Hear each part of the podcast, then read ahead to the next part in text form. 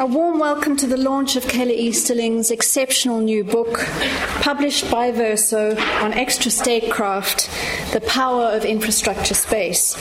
I'm Susie Hall, and I'm based both at LSE Cities and the Department of Sociology. I'd like to begin by thanking those who've helped organize our event tonight, especially Emma Rees, Kira Blakely, and Hugh Lemmy at Verso. It's my particular pleasure to welcome Keller Easterling, Professor of Architecture at Yale University. Since the 1990s, Keller's work has engaged with a plethora of familiar spaces such as suburbia and highways that emerge out of our contemporary milieu. And her particular contribution has been to unpack the peculiar development compositions and cultural effects that are of a particular time and place. Her writings include Seaside, American Town Plans, and Enduring Innocence, Global Architecture and its Political Masquerades.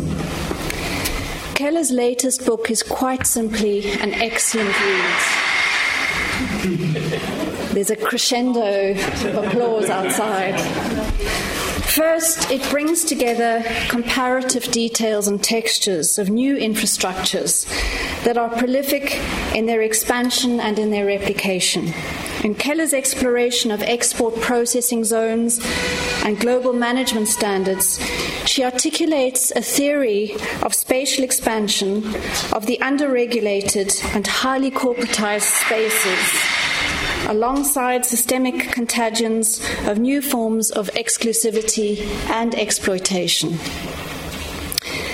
Second, this is an acutely provocative and political book, one more than at, more than at home in the esteemed Verso group.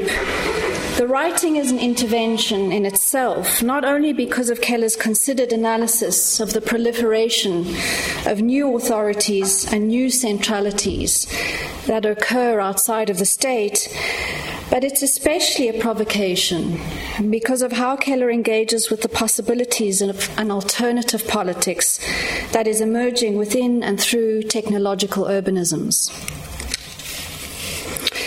I'd now like to introduce my friend and colleague from the Department of Sociology at LSE, David Madden, who will give a brief response to Keller's talk tonight.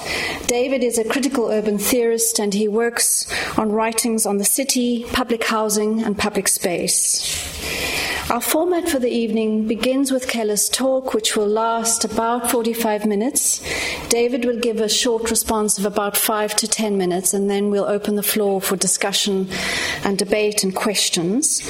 Um, at close of the session, Keller will be available to sign copies of the book, um, and I'm told that the price has been reduced, especially for tonight, um, from £19 to £15. Um, and also to say, please, mobile phones off or on silent, and the hashtag for tonight's talk is LSE City, um, LSE in capitals and state, LSE state. Thank you very much, and please join me in welcoming Keller.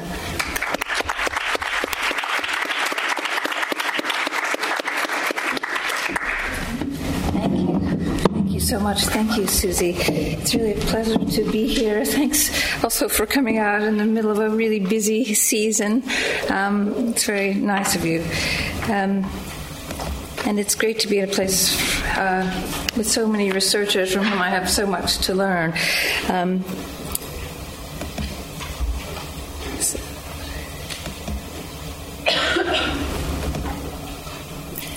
so if, if we if we speed through images of the spaces in which we or most of the world is swimming, we see a soupy mix of details and repeatable formulas, spatial products, free zone world cities, global standards.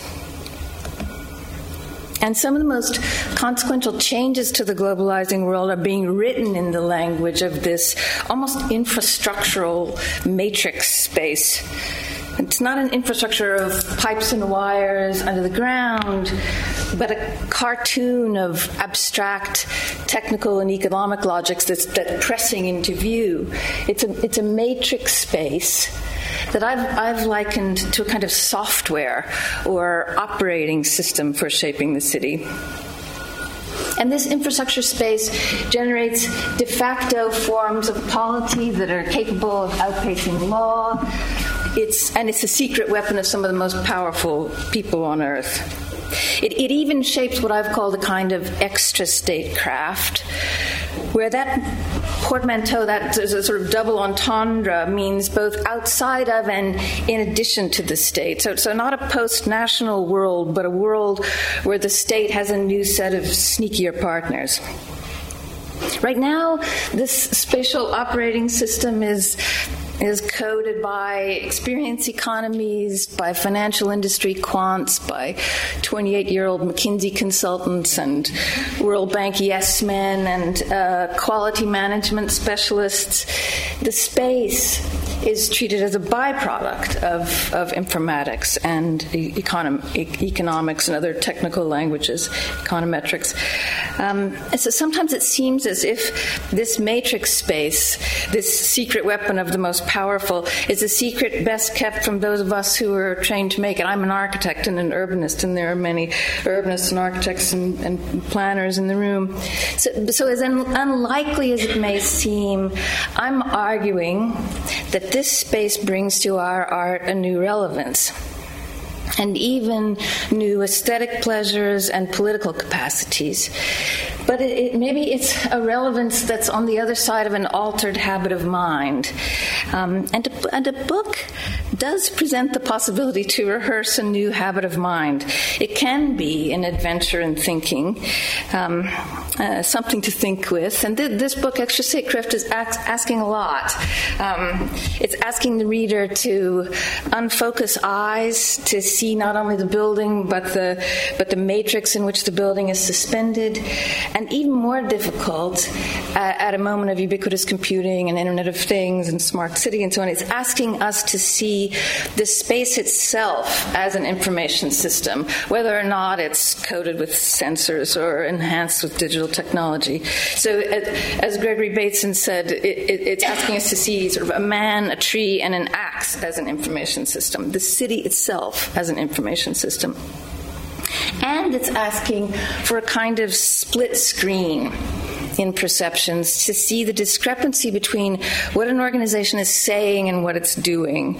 I mean, there's, there's always in these spatial products, it is sort of typically the sweet or emotional story of Arnold Palmer Golf or Beard Papa Cream Puffs that's decoupled from from more from from the the more undeclared violence or, or productivity that's immanent in the organization itself. So the book is asking asking to be able to see that violence immanent in, in organization.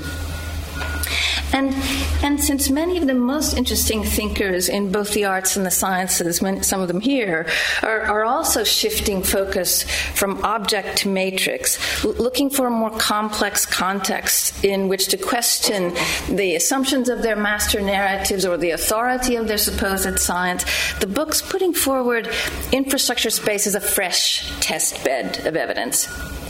And it's asking, what if the world could use from us? I'm an architect. What, what if the world could use from us form making in another register or gear?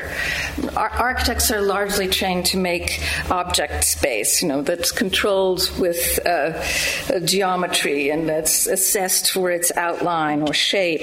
Um, and, and in some ways, the urbanist's master plan is also a kind of object form. And, and it's a perfectly reasonable artistic choice to to use that training to make object form.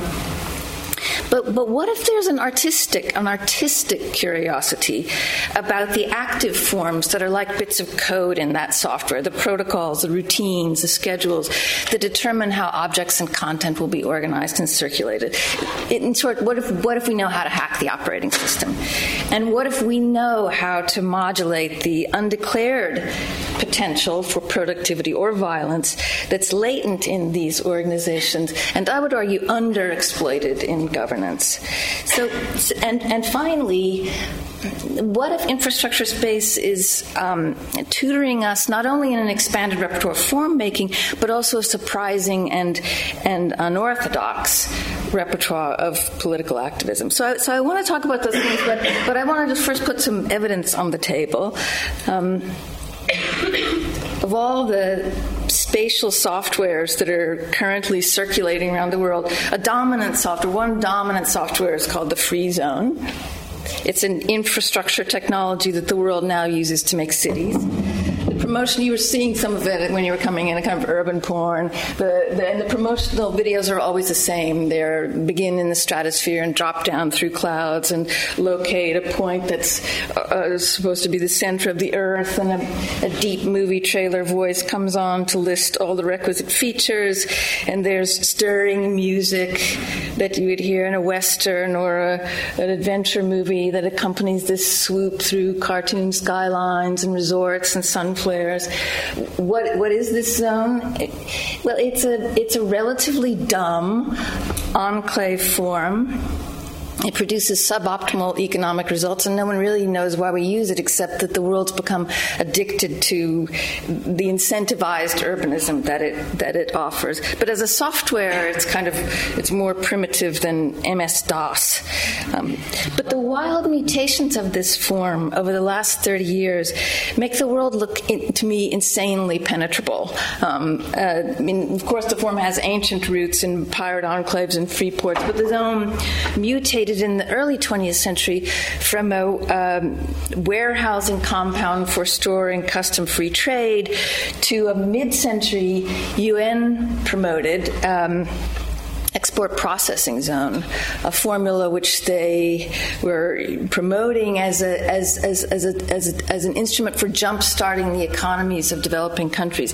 And this export processing zone set up an authority independent from the laws of the host country that offered uh, all the incentives, um, the you know deregulation of labor and environmental law, uh, no taxes, freehold property, and so on. And in, and in, and in the in the promotional videos, the, that deep voice is repeating all of those same uh, mantras of free trade um, uh, that uh, you know are describing somebody else's freedom. Uh, and while it remained in the backstage, the zone, zone growth accelerated exponentially after China adopted it as a market experiment. And now China uh, employs most of the zone labor in the world, it's making, in some ways, making the zone a self fulfilling prophecy UNIDO thought that, that the zone would dissolve back into the um, economy of the host country, but it, but it did the opposite. Instead, every program wanted to locate in the zone. Why wouldn't it? To enjoy this kind of lubricated situation and, and, a, and a political quarantine. The zone is a perfect island of corporate externalizing. So the zone swallowed the city and now takes center stage as the germ of a city building epidemic that reproduces all the glittering mimics of Dubai and Singapore and Hong Kong around the world. So the zone that used to look like this, or this, this is Maquiladora and Tijuana, or this, now looks like this, or this, or this.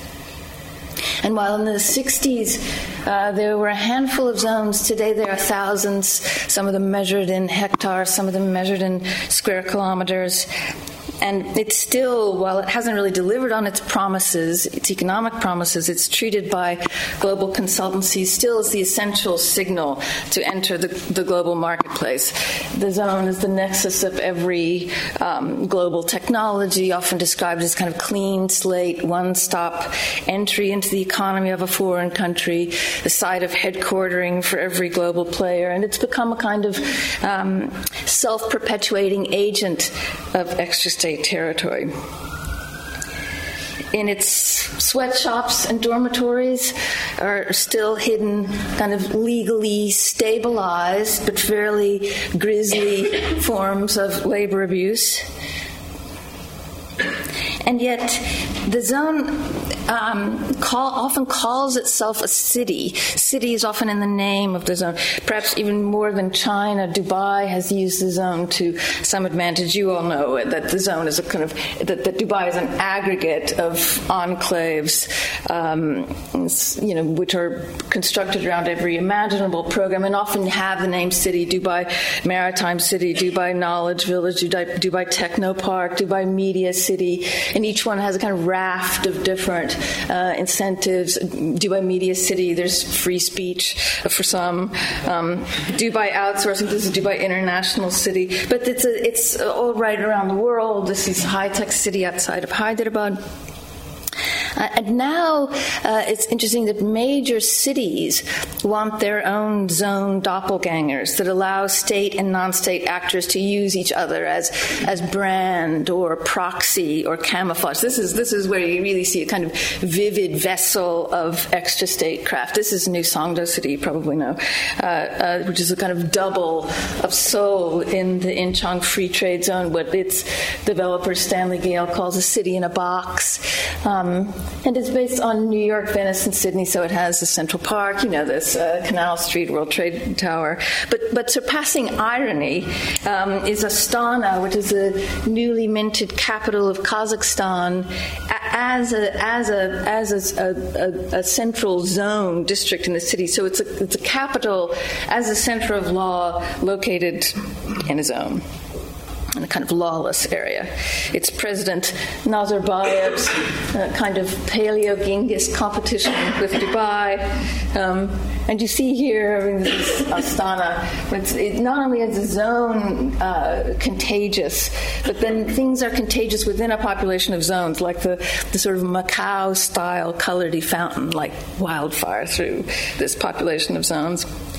In some ways, the zones is also just a strange intentional community with faith in golf and um, it's a place where everyone speaks a kind of Esperanto of standards like ISO quality, management ease, or a place of fantasy resorts and palaces where petrodollars can get away to relax.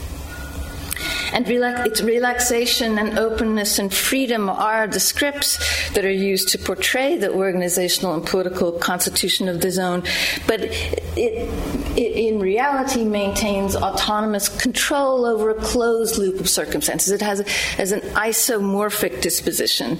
And in, in many of these zones, uh, they're centers of transshipment, they're pulling down enormous amounts of information, but in a kind of information paradox, they, they are deploying lots of information to remain information poor, um, a kind of what I've called a kind of special stupidity that's a common tool of power. While it's extolled as still extolled as an instrument of economic liberalism, the zone really often trades state bureaucracy for even more complex layers of extra state craft, governance, obviously market manipulation. For all its efforts to be apolitical, the zone often lands in the crosshairs of global conflict. So this supposed tool of economic and logistical rationalization is often a perfect crucible of irrationality. And yet, the next poorest country wants its its mirror tiled skyline at any cost. This is Lazika, where they had to build. They, had, they were. It's since been canceled, but it was going to have to. It was going to require 80 foot, um, uh, found, 80 foot depths to get to foundations that would support those skyscrapers, but at any at any cost.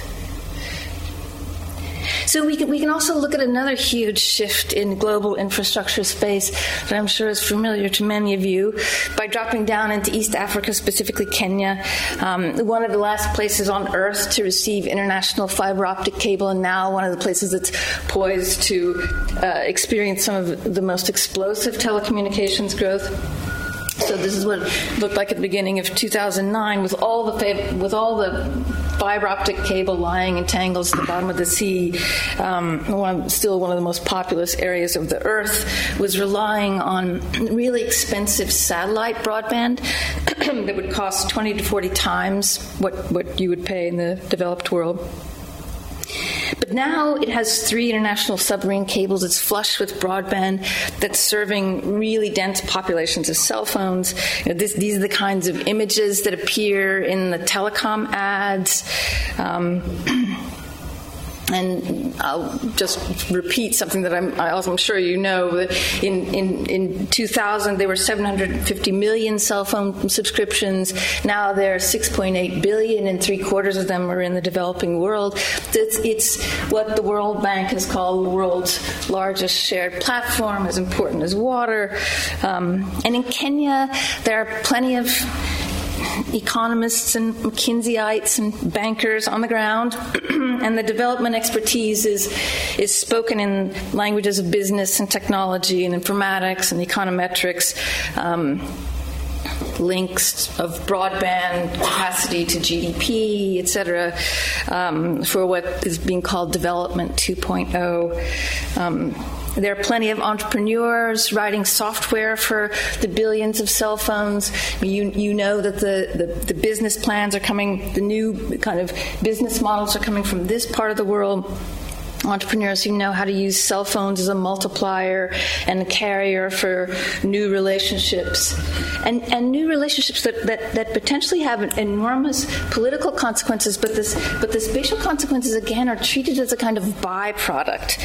And I think for for any urbanist worth their salt you know we, we would know how a railroad or a highway territorializes but we're we're probably under rehearsed um, in understanding the spatial consequences of broadband and, and mobile telephony the fixed fiber that territorializes like railroad, the, the, atomized set of handsets, and then all the switches in between, any one of which can create a choke point or a monopoly.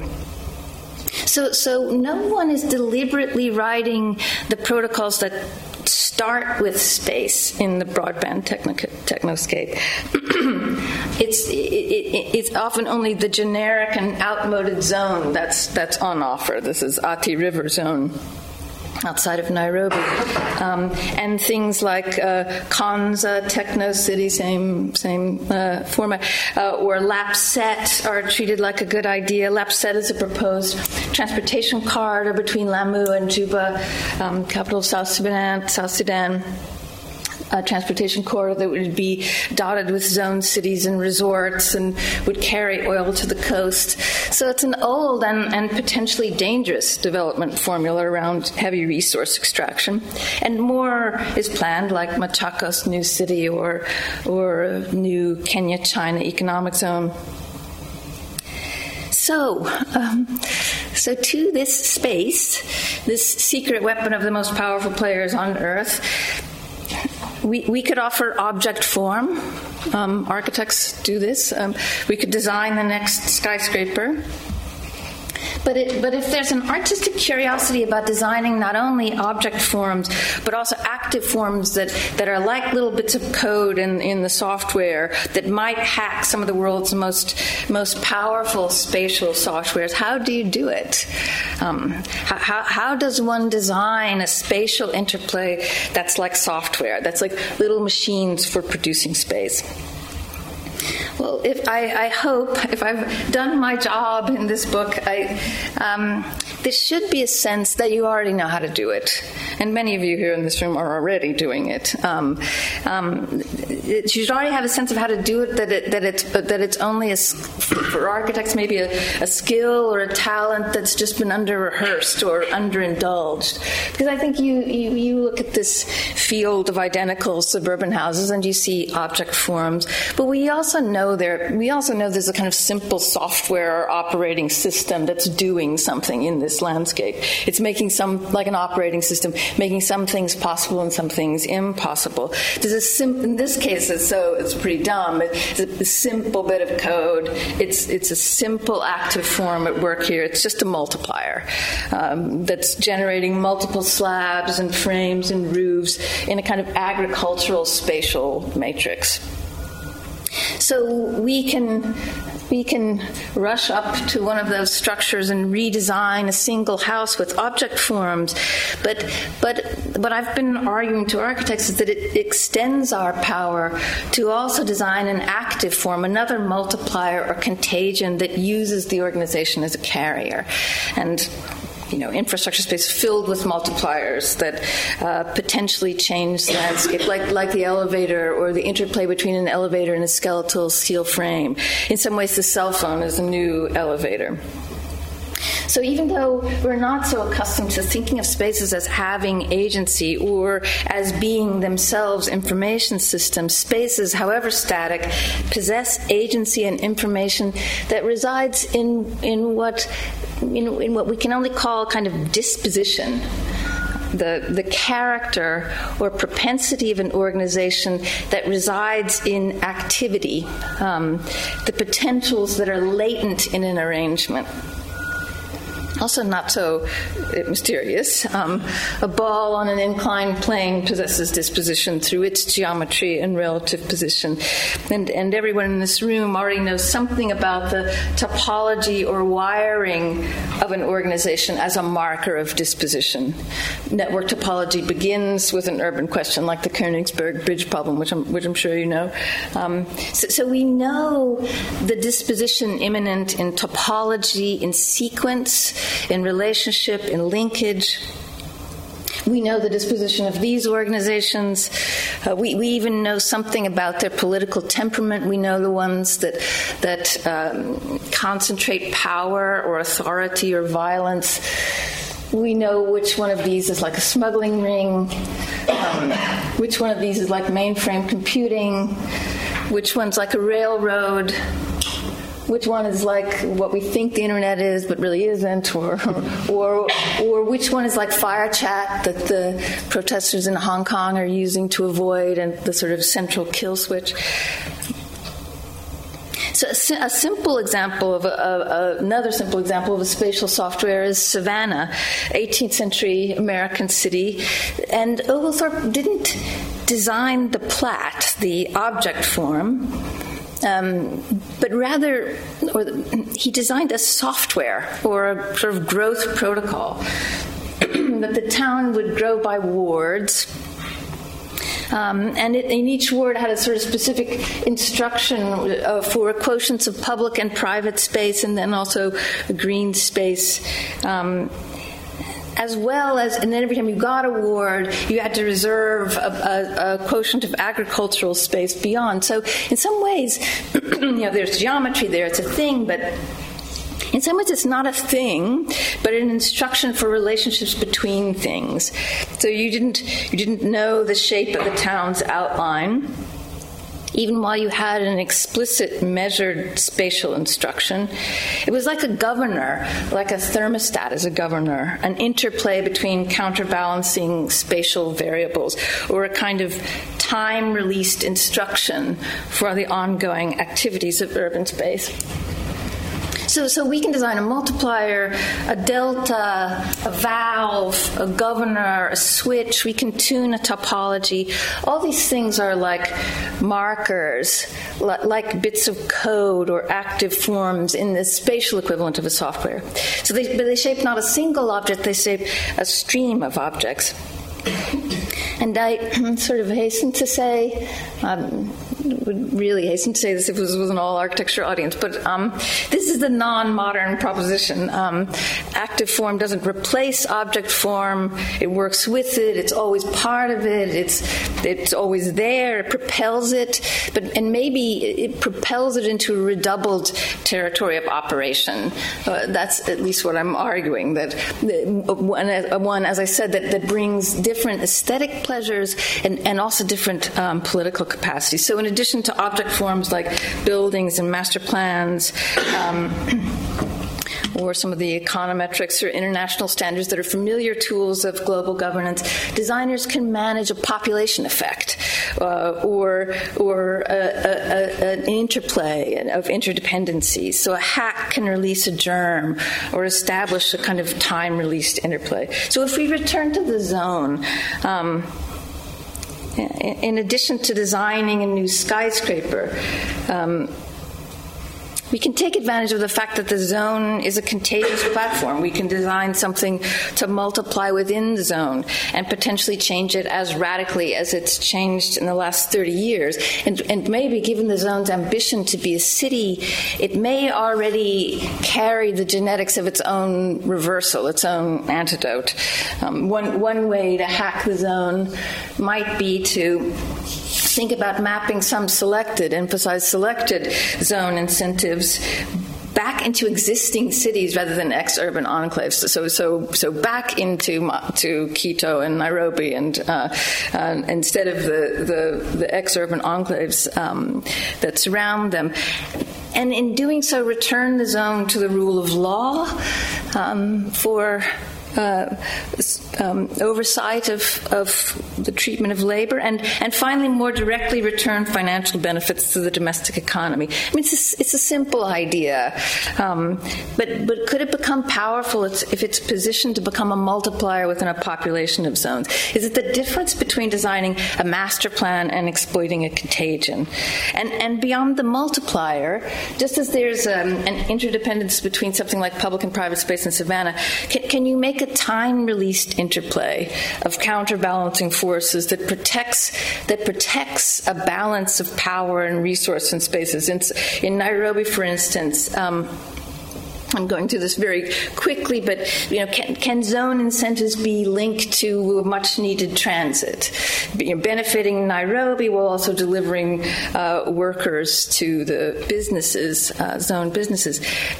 and in, in the broadband technoscape, if the if the the sort of constant desired outcome is access to information, crucial is not only the access to the digital information, but but access to the information of the city. Uh, if we're seeing the city as a as an information system, um, outside Nairobi, uh, an active form might also place broadband and roads in an interdependence. Um, so so dialing up broadband that attracts universities and tourism and tourism and research stations and so on may result in dialing down roads that would disrupt the wilderness and the indigenous culture, and also, in some cases, disrupt the information carried in space. For all the things that we, for all the hopes that are sometimes uh, placed on the on the new road. Um, also, while an object form usually results in the addition of building material, if, if, we rehearse this habit of mind about a software of interdependence or an interplay of forces, can we think not only about um, sort of making the development machine lurch forward, but can we think about making it go into reverse? Um, can we use an interplay of counterbalancing forces to target or concentrate or shrink, even delete development? This is something that I've been thinking of that was a kind of hors d'oeuvre to the extra statecraft book, but a kind of protocols of subtraction in the floodplains of New Orleans or Bangkok or the Amazon rainforest or or McMansion suburbia and I'll show you a little, I'll show you just a sort of cartoon of this because I don't have time to go into detail. But, but one software of subtraction that I was working with is something like Savannah in reverse, or like a reverse game of Go, where the Chinese game, Chinese war game of Go, where you're not, you're not making walls, but making clearings and strategizing about being around those clearings uh, but a kind of ratcheting interplay between properties that can even be remote to each other. Um, and, and, less important than the details of this software is just the idea, the habit of mind of, of, of designing interplay itself.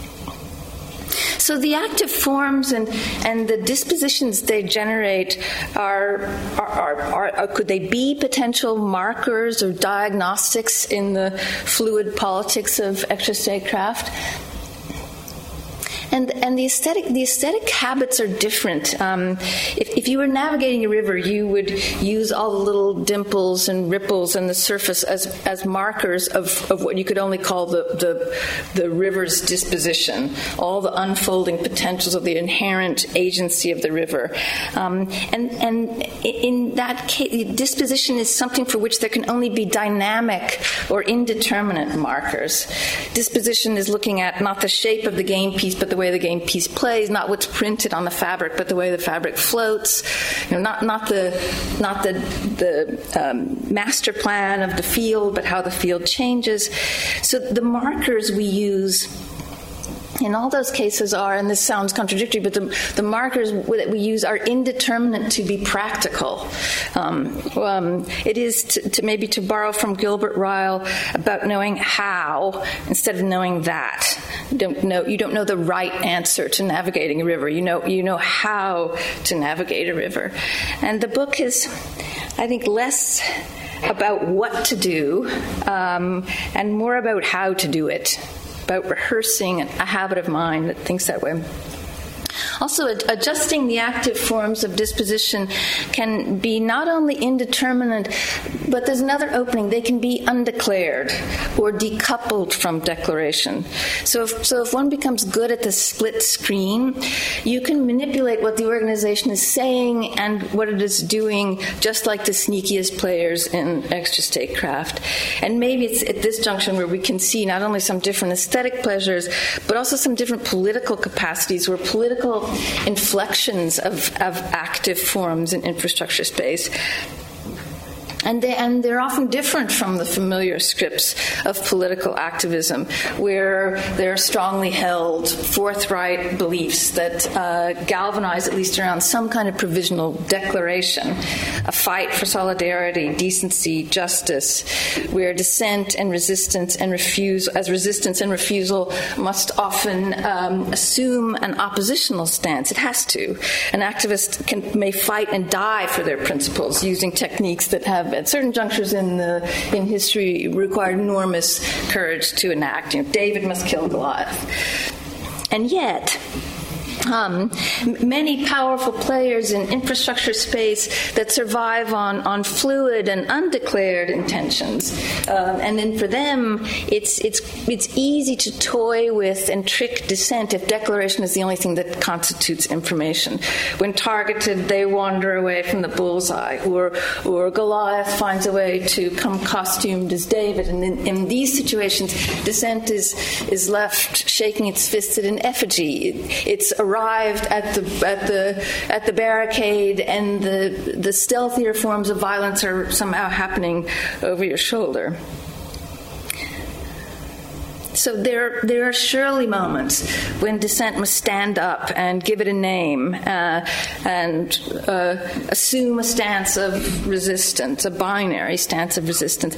But I'm trying with infrastructure space to say, see if, if supporting this dissent, the, the dispositional capacities of infrastructure space might be more performative than prescriptive. They might offer a dissensus that's harder to target, an activism that's less interested in binaries, it's less interested in being right, um, maybe tutoring a shrewder or cagier counter to some of the lubricated, stealthy agility of, of global powers. Um, an alternative extra statecraft where the declared intention may be less important than the undeclared activity and righteousness may be less important than the discrepant or the fictional or the sly.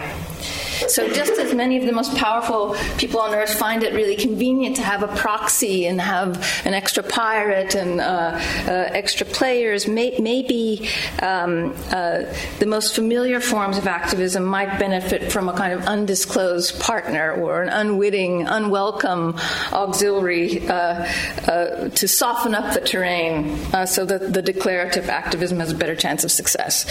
So, the active forms of infrastructure space can be inflected with some unusual things like gossip and rumor and gifts and compliance and comedy and remote controls and meaninglessness and misdirection, and things that are not part of the usual uh, activist repertoire for instance, a narrative active form like rumor can attach to a multiplier to enhance its power. And tuning, and tuning infrastructure space is like crafting a medium of gossip. With, it's, it's filled with, with multipliers. And maybe with some of the, the incredibly powerful spatial products in the world, maybe you only have a chance if you can deploy a kind of organizational and narrative active form couple of years ago, uh, I was invited to a conference of zone developers, and I tried to explain to them, you know, that, that you know I was a critic of the zone. I was a sort of Trojan horse, but they were very nice about it, and they really wanted me to come. So, so I realized it was a perfect place to tell a little lie or a big lie, um, to sort of spread a rumor uh, that the next smartest zone developers were locating in, were locating selected incentives back in the city. Um, they were advertising the fact that they were returning to the rule of law, and they, and there were plenty of people who bid on that hook. Um, so, so, so what becomes the new contagious symbolic capital? Uh, and it's certainly no more unlikely than buildings shaped like dolphins and, and diamonds. A panda as another non oppositional political inflection to active forms of, of interplay. It's the sweet arm twisting gift, like China's gift to Taiwan of two pandas whose names, when translated, meant unity or reunion. Um, the zone incentives, the broadband capacity, all, all those things might be the same kinds of leveraging gifts, but they're often not used to leverage anything on behalf of the host country. They're not part of an active form of, of or not used to leverage enough um, in an active form of interplay. In, in addition to a kind of binary resistance, also consider the power of a kind of exaggerated compliance um, that potentially inflects interplay.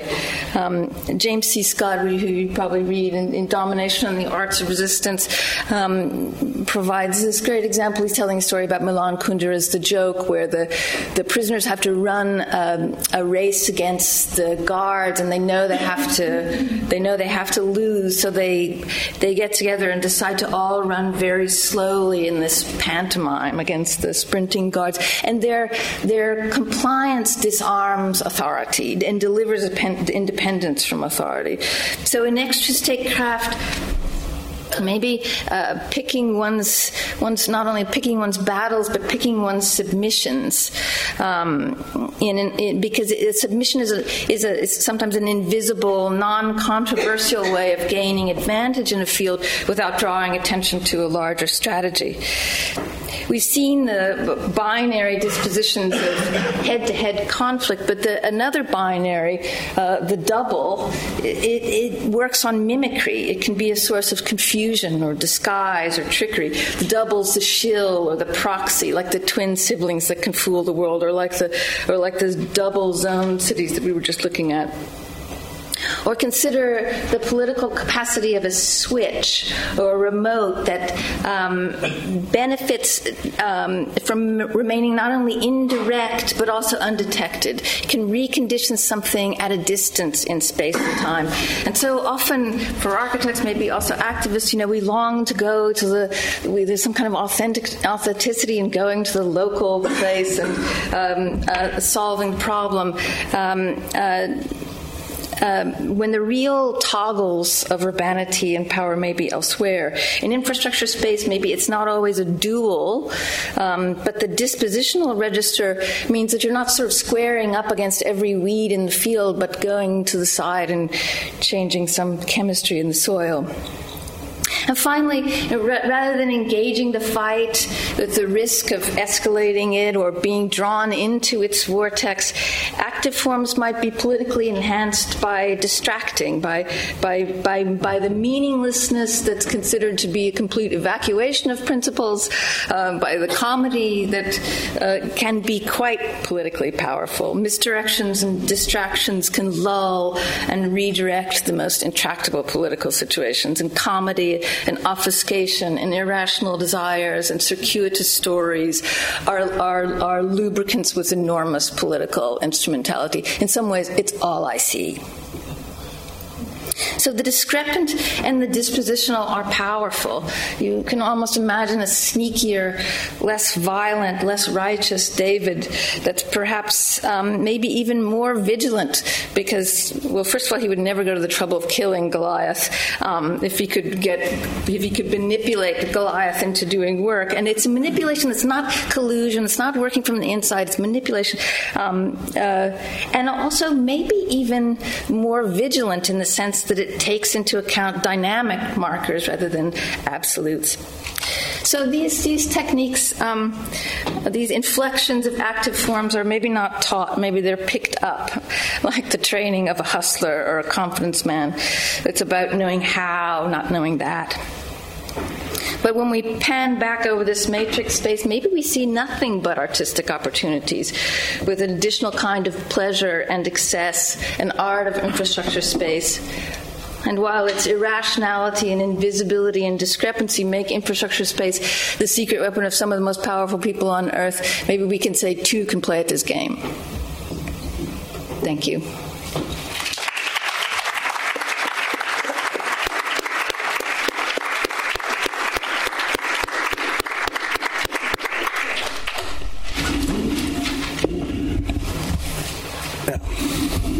It's a little bit dark, but okay. Um, thank. Sorry, I'm a little bit hypnotized. Oh, should by, I? Should I? by the um, moving images. Yeah. Um, thank you. Um, I want to thank uh, Susie Hall for inviting me to respond, and thank Keller Easterling for such a fascinating and uh, stimulating talk and book.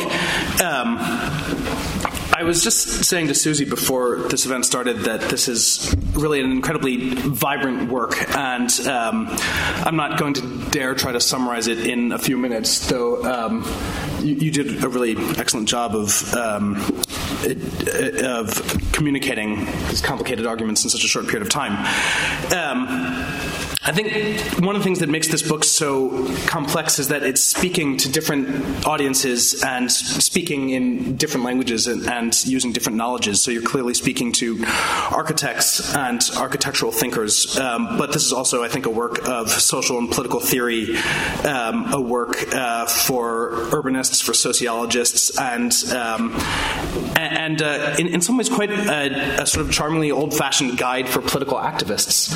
Um, and um, I think that's one of the book's great strengths. Um, as well, it's, it's quite a, a, sort of literary object in its own right. I mean, some parts um, where you're you're quite uh, fluidly sort of elucidating and combining different discourses reminded me a bit of a W.G. Sebald novel. So I, uh, I enjoyed it uh, in that way as well. Um, as I said, I'm not going to try to sort of summarize this talk as a whole or um, offer a, a, reading of the book, but I just want to raise a few key questions and um, sort of push you a bit in some places and um, pose some questions to you and, and to the audience. Um, so, first, I was wondering if we could speak a bit more about urbanization and uh, your, your, model of urbanization, and especially zone urbanization. As you all heard, one of uh, one of the major points in extra statecraft is that in the contemporary wor- world, urbanization tends to take the, the form of a sort of universe of proliferating and mutating zones. Um, zones, as you put it, are the world's global urban addiction.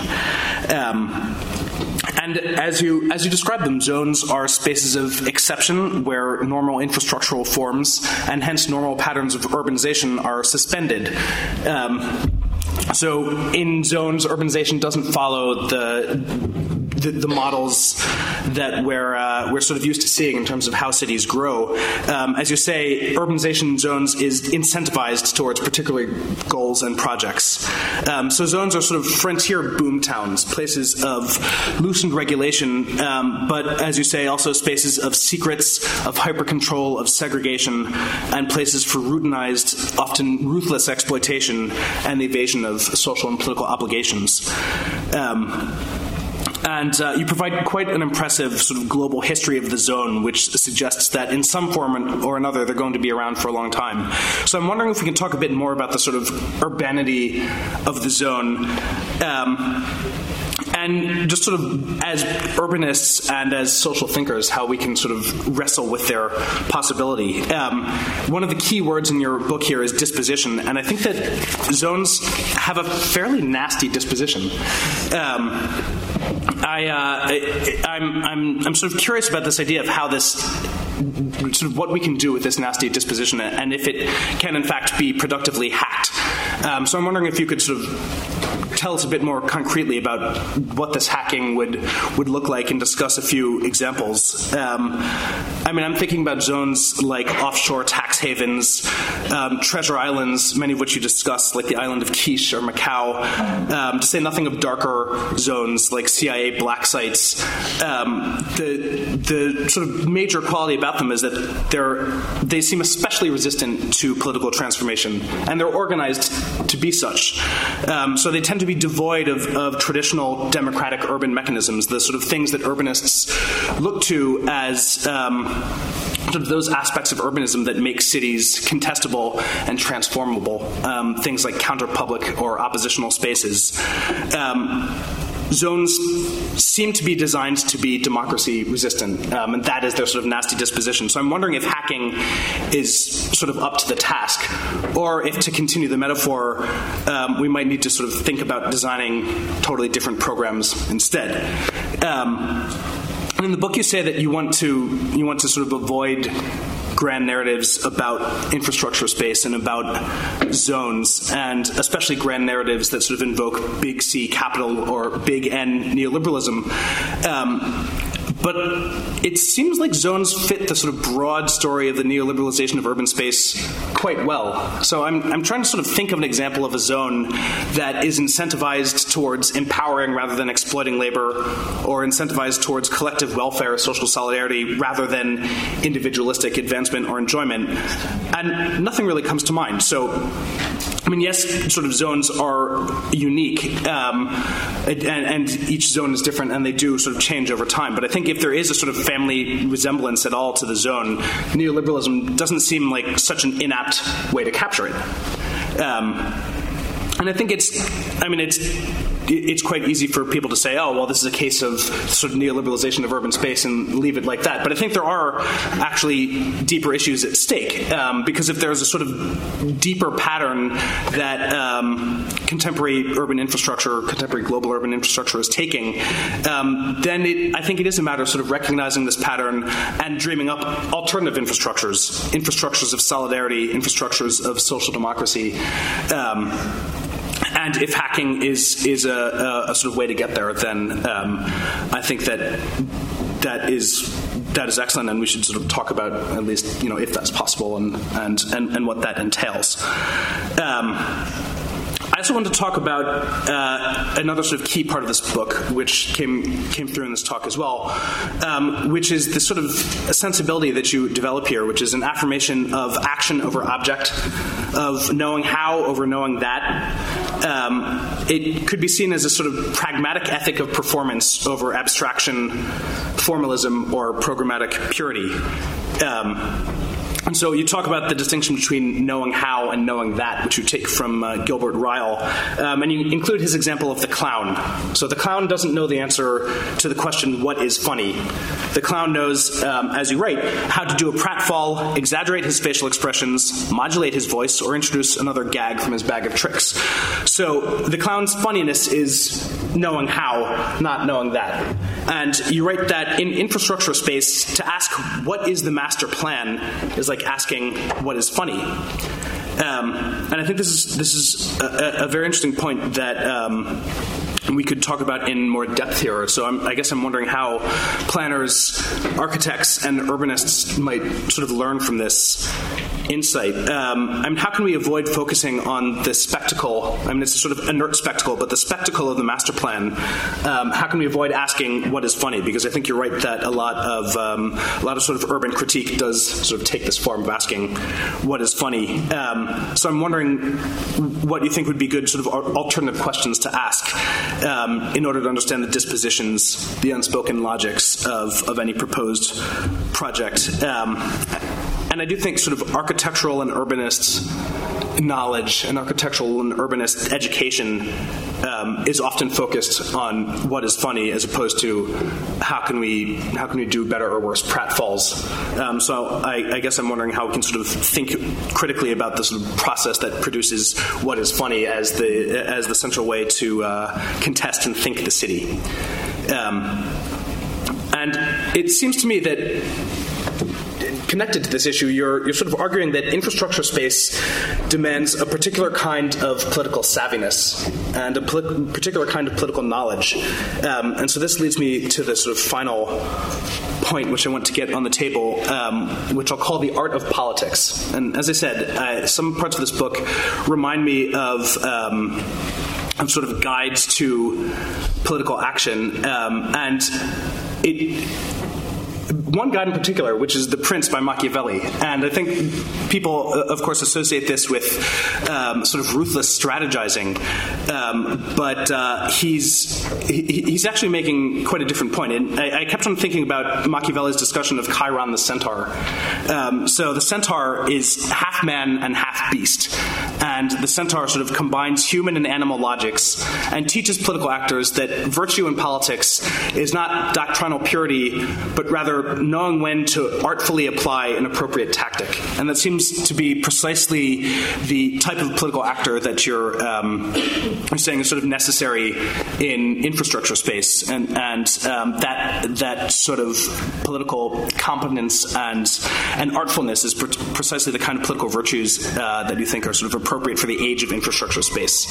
Um, so you say that activists should learn from pirates, prisoners, hackers, comedians who, considering themselves too smart to be right successfully pursue more slippery political practices. Um, uh, so I guess I'm wondering if you could sort of expand a bit on this thought as well. Um, just as Machiavelli lauded the archers who knew to aim higher than the points they wanted to strike, you argued that activists should be like billiard players who put a bit of English, a bit of spin on the ball. Um, I think this is this is uh, in, in, some sense a manifesto for um, a, a, set of political arts which are essentially ironic. So humor, gossip, hoaxing, exaggerated compliance, and the offering of strategically ambiguous gifts. Um, and I guess I'm wondering what you think the connection between infrastructure and sort of artfully ironic politics um, is, um, and and what groups or individuals do you think are sort of particularly skilled practitioners of this kind of politics? Um, but also, if you think that this this sort of form of political strategy that that you are um, affirming, does this mean relinquishing any hope of transforming the state, much less the extra state, in any longer term sense? Um, you you uh, you say that two can play the game of extra statecraft. Um, do you think there's any chance of changing the game, or is the only immanent potential for change our ability to become craftier players in it? Um, so I think I'll leave that here from now. Um, would like to hear more from you and from the audience in these points. So thanks again for this great read, and thank you all for listening.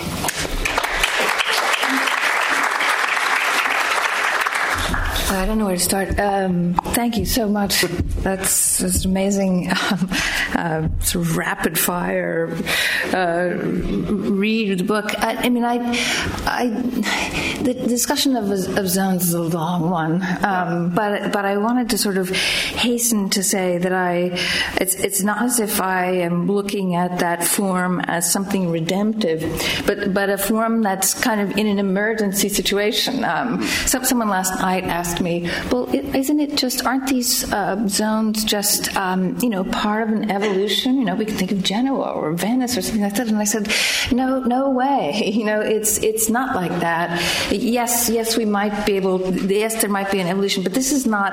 You know, there, there were there were dozens of free ports in mid-century of 20th century.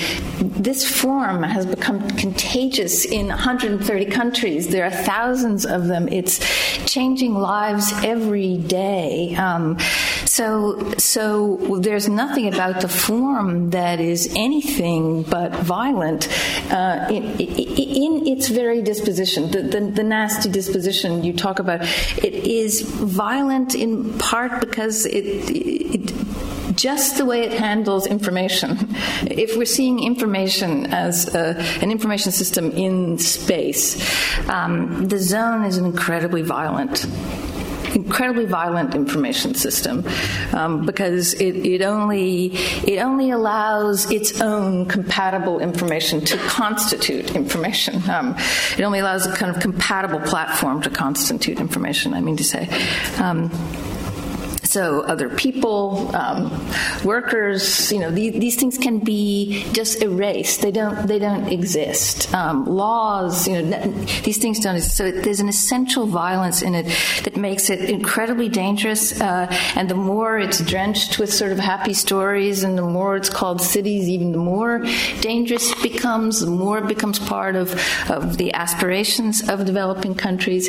Um, it, it becomes even more of an emergency. It seems to me when when the next poorest country is told that you know their their 40% unemployment is you know the only thing that's going to relieve that, and the only thing that's really going to ensure that they get the World Bank funding so, uh, is is if they take on another one of these uh, zones. Um, so uh, it's a black picture in, in, in many ways, um, uh, and there's nothing that I'm that I think about the zone that is that is a, a tool you would like to have. Um, it's the one we have. It's and it's rapidly growing.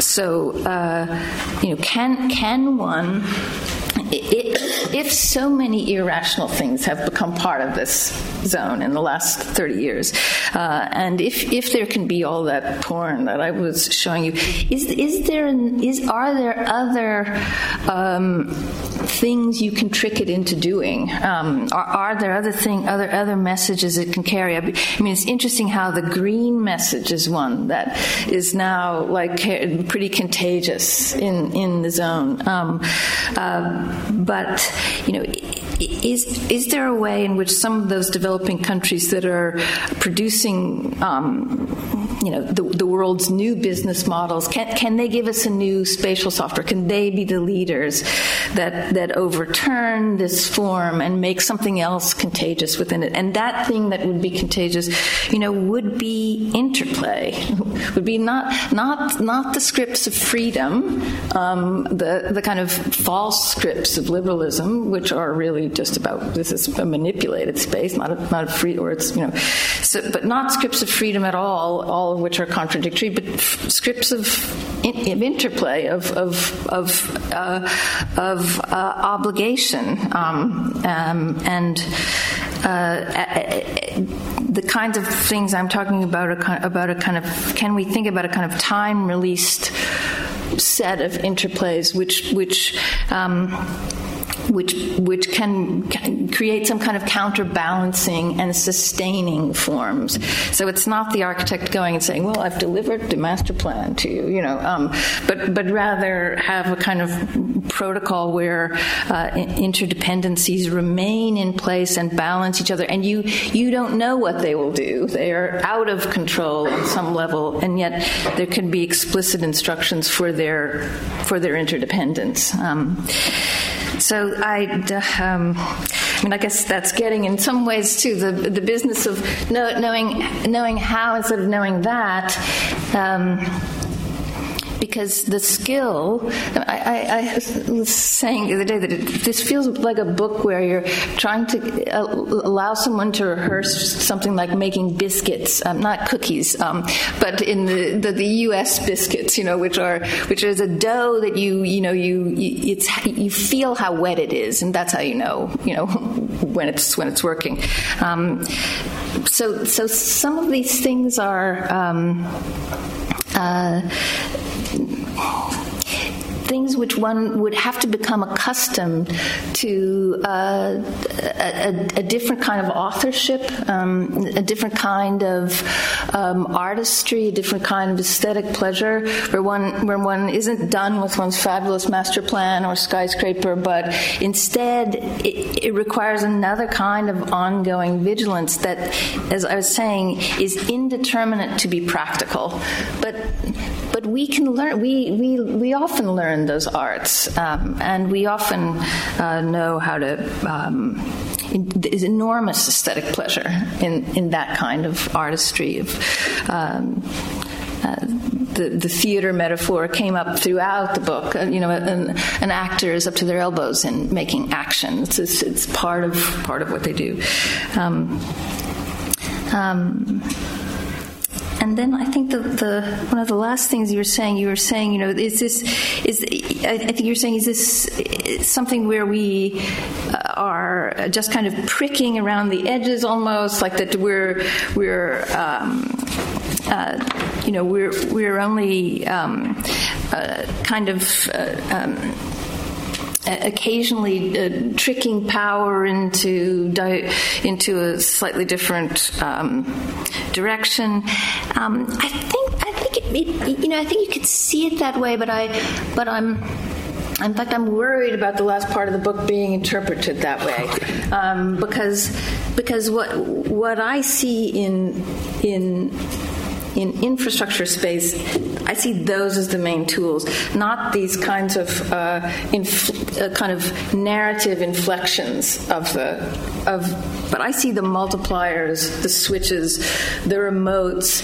Those are the solid tools of muscle, and and there is something about the way they are in infrastructure space that I think provides extra political capacity. Some of these other things are maybe a little bit like an extra little turn, but it's it's it's the fact that that infrastructure space is is is capable of maybe making huge sea changes by changing one little thing. So it's not it's not the kind of minor tactic. It's the it's that's that we one hopes is multiplied. You know, kind of hopefully, um, but uh, you know something that could potentially strike at the heart.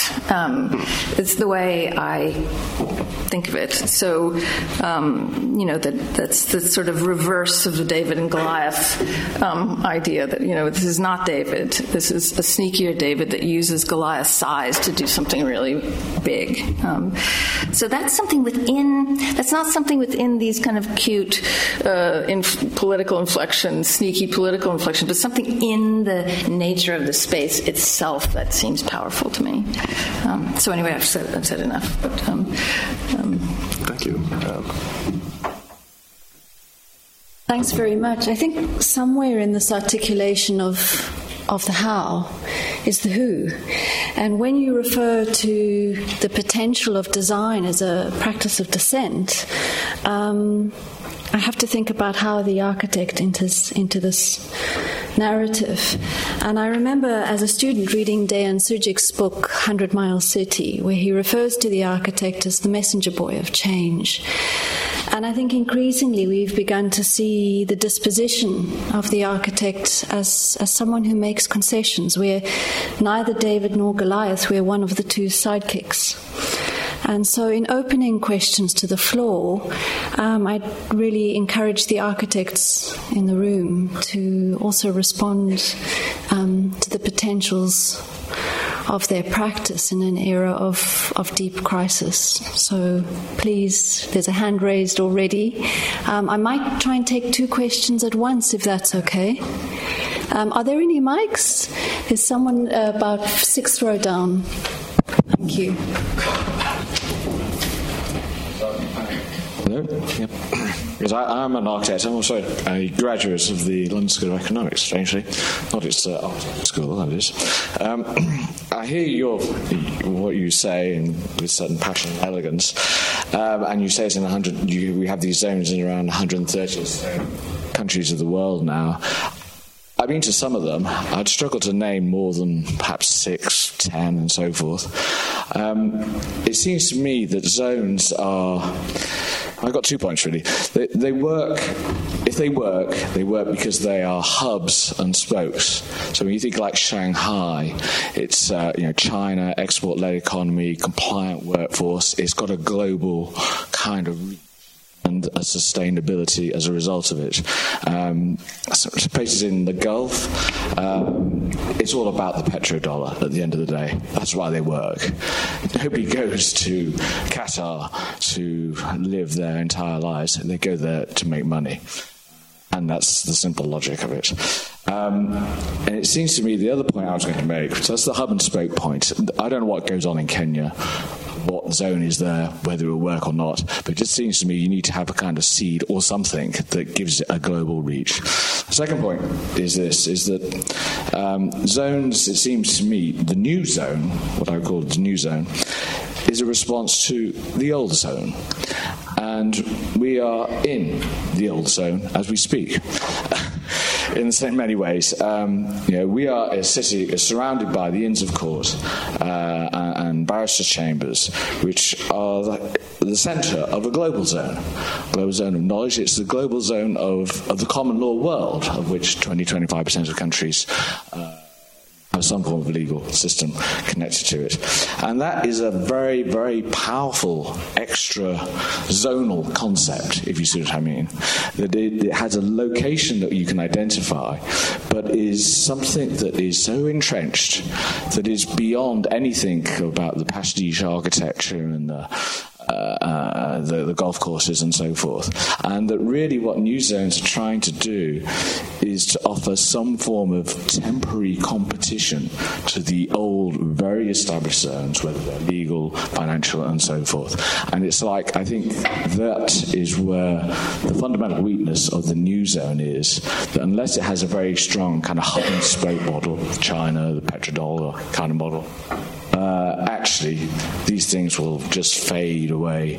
Uh, they don't have a sustainability to them. Can I press you for a question there? That, that was, uh, that was my response. A response, okay. Let's take a, another.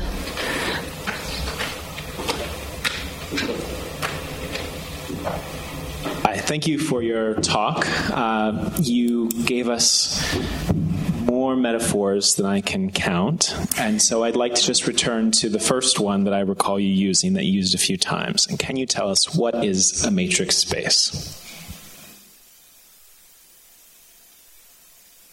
Uh, sure, sure. Right. Um, uh, well, the the, ma- the matrix space that I was trying to describe is uh, um, uh, is the, the, the, sort of what I was calling kind of cartoon set of. Now I'm giving you more metaphors. I'm sorry, um, but but kind of cartoon set of logics, the the spatial products that um, and recipes for space. Um, so it's it, it, was tricky with this. You know, do, do, you call it an infrastructure space, or do you? And when you say the word infrastructure, then that makes that makes one think about a kind of substructure. But what I'm talking about is the structure of this, not the substructure, but the structure of the city itself. The, the, the, not something that's hidden under the ground, but something that is the kind of repeatable rules and formulas and standards for, for making space. That's what I'm thinking of as the kind of, this kind of soupy matrix of, of details. And um, before this book, I worked on a book called Enduring Innocence that was all about these kinds of spatial products and looking at how they were constructed and how they were constructed of time and um, uh, and flight distances and uh, costumes and all, all, the things that go to, that go together to make the recipe. Um, um, stock keeping units and uh, um, you know a, a, a, whole set of um, rules and um, specifications, uh, so that something like a Walmart, you know, is is even in in the industry called something like frost. You know, it's like the the, the container. I was trying to show that the container, the thing that we as architects are trained to make, the kind of geometric enclosure, is a kind of byproduct of a set of rules. And I'm trying to kind of unfocus eyes to see the matrix rather than the object. So I don't know if that, but it, but it matrix also seemed to me to be an interesting word just because it, um, um, from urbanists to uh, to, to, to cancer uh, uh, researchers, you know, looking, many people looking at context and matrix, uh, a more, more complex context. Um, so I'm thinking this kind of infrastructure space could be like that, could, could, could summon some of the same kinds of intelligence and thinking of, of, of other disciplines that are looking at matrix instead of object. Um, I hope that is a little bit. Um, I'm not so sure how to how to respond to the um, to the one about whether whether the zones work or not. I mean, they it's it's very possible that they'll all dissolve as quickly as they've appeared, but I, it seems quite unlikely at the moment. And but and as you're talking, it, it, it seems important to, uh, if I had time to give something a more complex picture of them, they're all they're all very different in their different contexts. As as as much as they are alike, they also do have significant differences. Shenzhen is is very different from um, some of the others in that it operates like a mega city it, it also has also has a kind of um, uh, its own uh, kind of political life and so on. Um, so so so they are very different, um, and I'm I'm glad.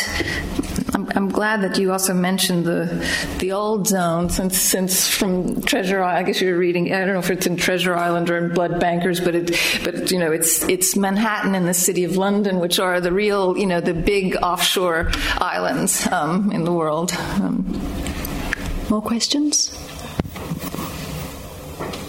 Great, thank you. There's one in the front and one in the middle. Let's take two in a row again. Hi, thanks very much for um, a really great talk. It was really stimulating in a lot of different ways. Um, I think one of the things that um, really struck me about your talk is that there's a real assumption from the outset of the zone as bad. And what you've presented, I agree, is quite terrifying. What you're talking about, this contagion of zones around the world. But I've just um, come back from working on the, the, some of the projects that you've been talking about in Kenya and um, as an anthropologist. And one of the things that really struck me during my research and that I I'm really struggling to know what to do with is that actually I came up across came across very few critical voices. So of the people that I was working with, from uh, public housing tenants to architecture students to people in City Hall, from um, really small scale sort of informal sector people to big business people, that actually these visions of the future are very desirable and they're not met with a particularly critical gaze. They're not coming from at all the same perspective that urban theorists in the US or, or Europe are coming from. And I think um, if we're going to take seriously the desires and aspirations of people who live in these spaces, then I'm wondering how do you deal with that kind of um, completely polar opposite idea of desirability from what you're suggesting? Right, let's take Adam question in the front.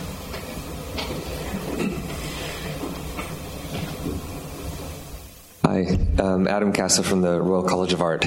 Um, thank you very much again for your talk. Um, I just had a question about the word contagion, and it struck me as a a really interesting thing because what the question I would have would be do we need to know how contagion works in order to work through it? It seems that viruses work in very different ways than a kind of teleological politics. And so, what are the implications politically of, of working through something you don't quite know where it goes and, and how it will function? Thanks. Those are such good questions. Thank you. Um, uh, uh, no, I know. I know exactly what you mean, um, uh, and and.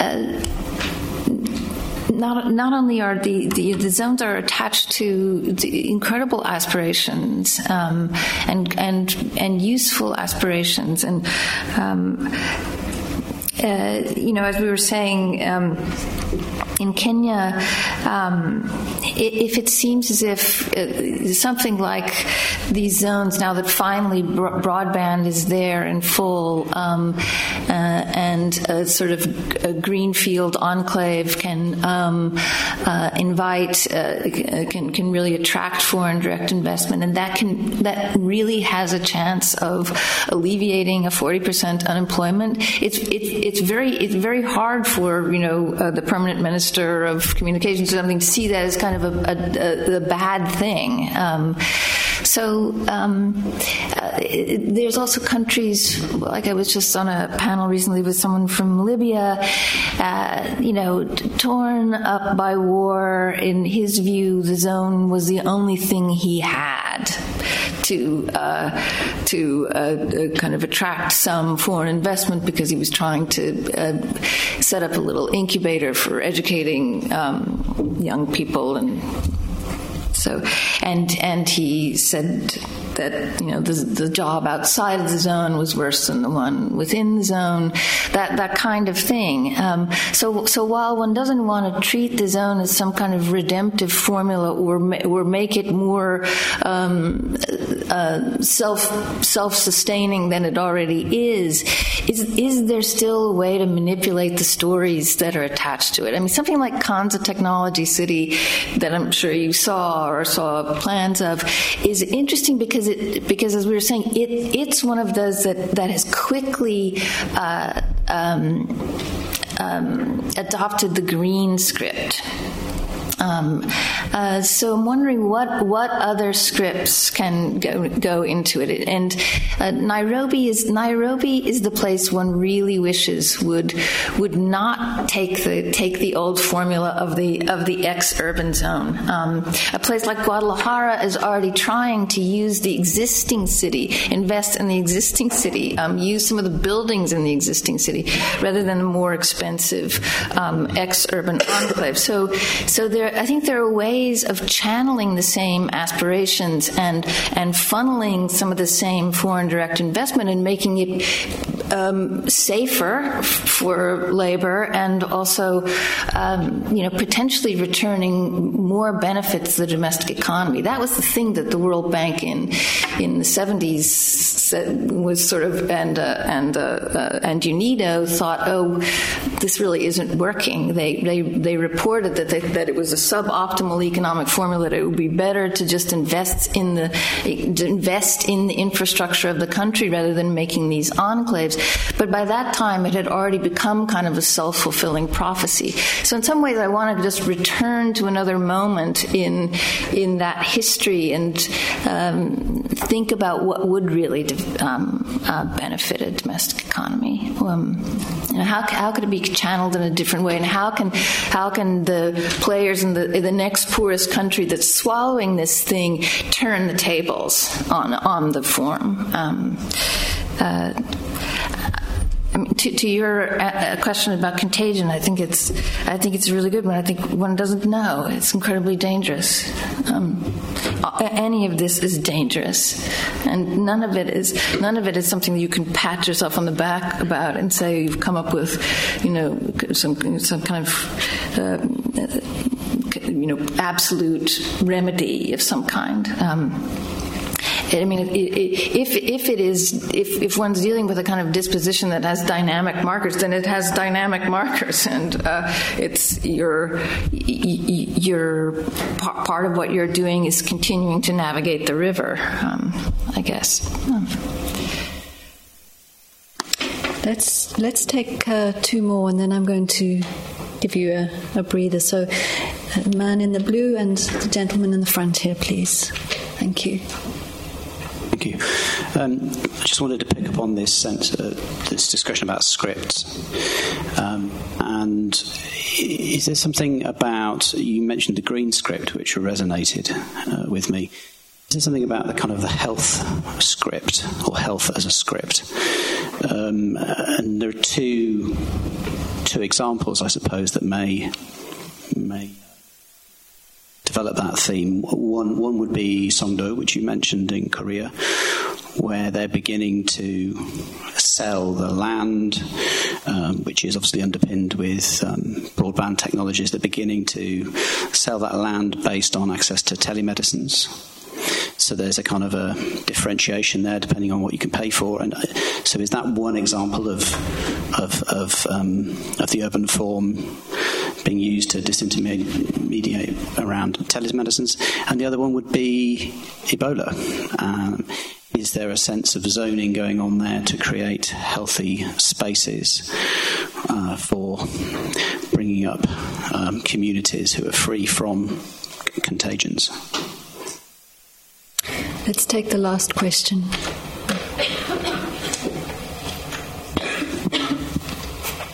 I'm, I'm concerned with the possibility that there are a sort of um, hierarchy of different kinds of zones that say more about. It's obvious that some are, are, perfectly physical. They've even got walls around them. They, they, they are like in an industrial estate, uh, trading estate. Others are immaterial. They are to do with special pr- protocols and permissions, and licenses, legal definitions, and so on. And others are not only immaterial, they're actually secret. Mm. And uh, in, indeed, far from making a show of themselves, as many of the ones that you've shown are making a show of themselves in way, are absolutely concerned never to be seen. Mm. No, it's a it's it's it's a very good point, and the the you know it's it's kind of in a talk one does a certain kind of thing, but but the, the, the book spends a lot of time to show how impossible it is to taxon to categorize the, the zone format, and there have been many people who've tried to do it. There there's 66 different kinds of names for zones, you know, the, from FTZ, EPZ, SEZ, all of those. Everyone kind of reinventing them. Um, and and yes, all on a spectrum from from being absolutely immaterial, uh, um, like a server somewhere, um, to, to being a, a gigantic megacity, um, and and uh, in varying degrees of of um, visibility and secrecy. Uh, I mean, absolutely right. It's it's a it's a it's a very strange form, and that, that there's so much that's there's so much that's being repeated, and then there's so much that's very different, and it's that it's actually that that, that makes me feel hopeful um, that it's mutating on the ground in so many different ways that it that it, it makes it seem penetrable to me. Um, so, uh, but but the book does try to go into that that longer, more granular uh, set of differences between them. And one of the one of the things that you know there are funny mutations that appear in the zone. Like sometimes uh, there was something called it doesn't um, Dubai Humanitarian City, which was going to be which would seem to be like a kind of a um, a, a zone for critics of the zone or something, uh, uh, like a zone for NGOs that were um, uh, trying to stage disaster relief in the in the uh, subcontinent in uh, uh, Africa and, and, the subcontinent. So they. Um, um, I mean, it goes a little bit to your to your health question. Um, most of which I feel unqualified to answer. Um, uh, but there have been there have been many different kinds of, of little cities, um, um, different kinds of enclaves that have, you know, from the university to the museum, um, that have that have all kind of taken this zonal um, a colleague who calls it zonal um, because it's it's just the idea of adding a kind of incentivized urbanism to any possible program um, and making an enclave out of that. From from you know Dubai, uh, I mean um, Qatar education city, you know, is so there are all kinds of things that are put in the contents of these of these enclaves, um, and I just don't know enough about the the health situation to answer your question um, intelligently. Um, um, but it, but it, but it's a very strange and mutating form, which. Um, which has has many different many different components and a and a and a very fast but but very granular history I think can be told.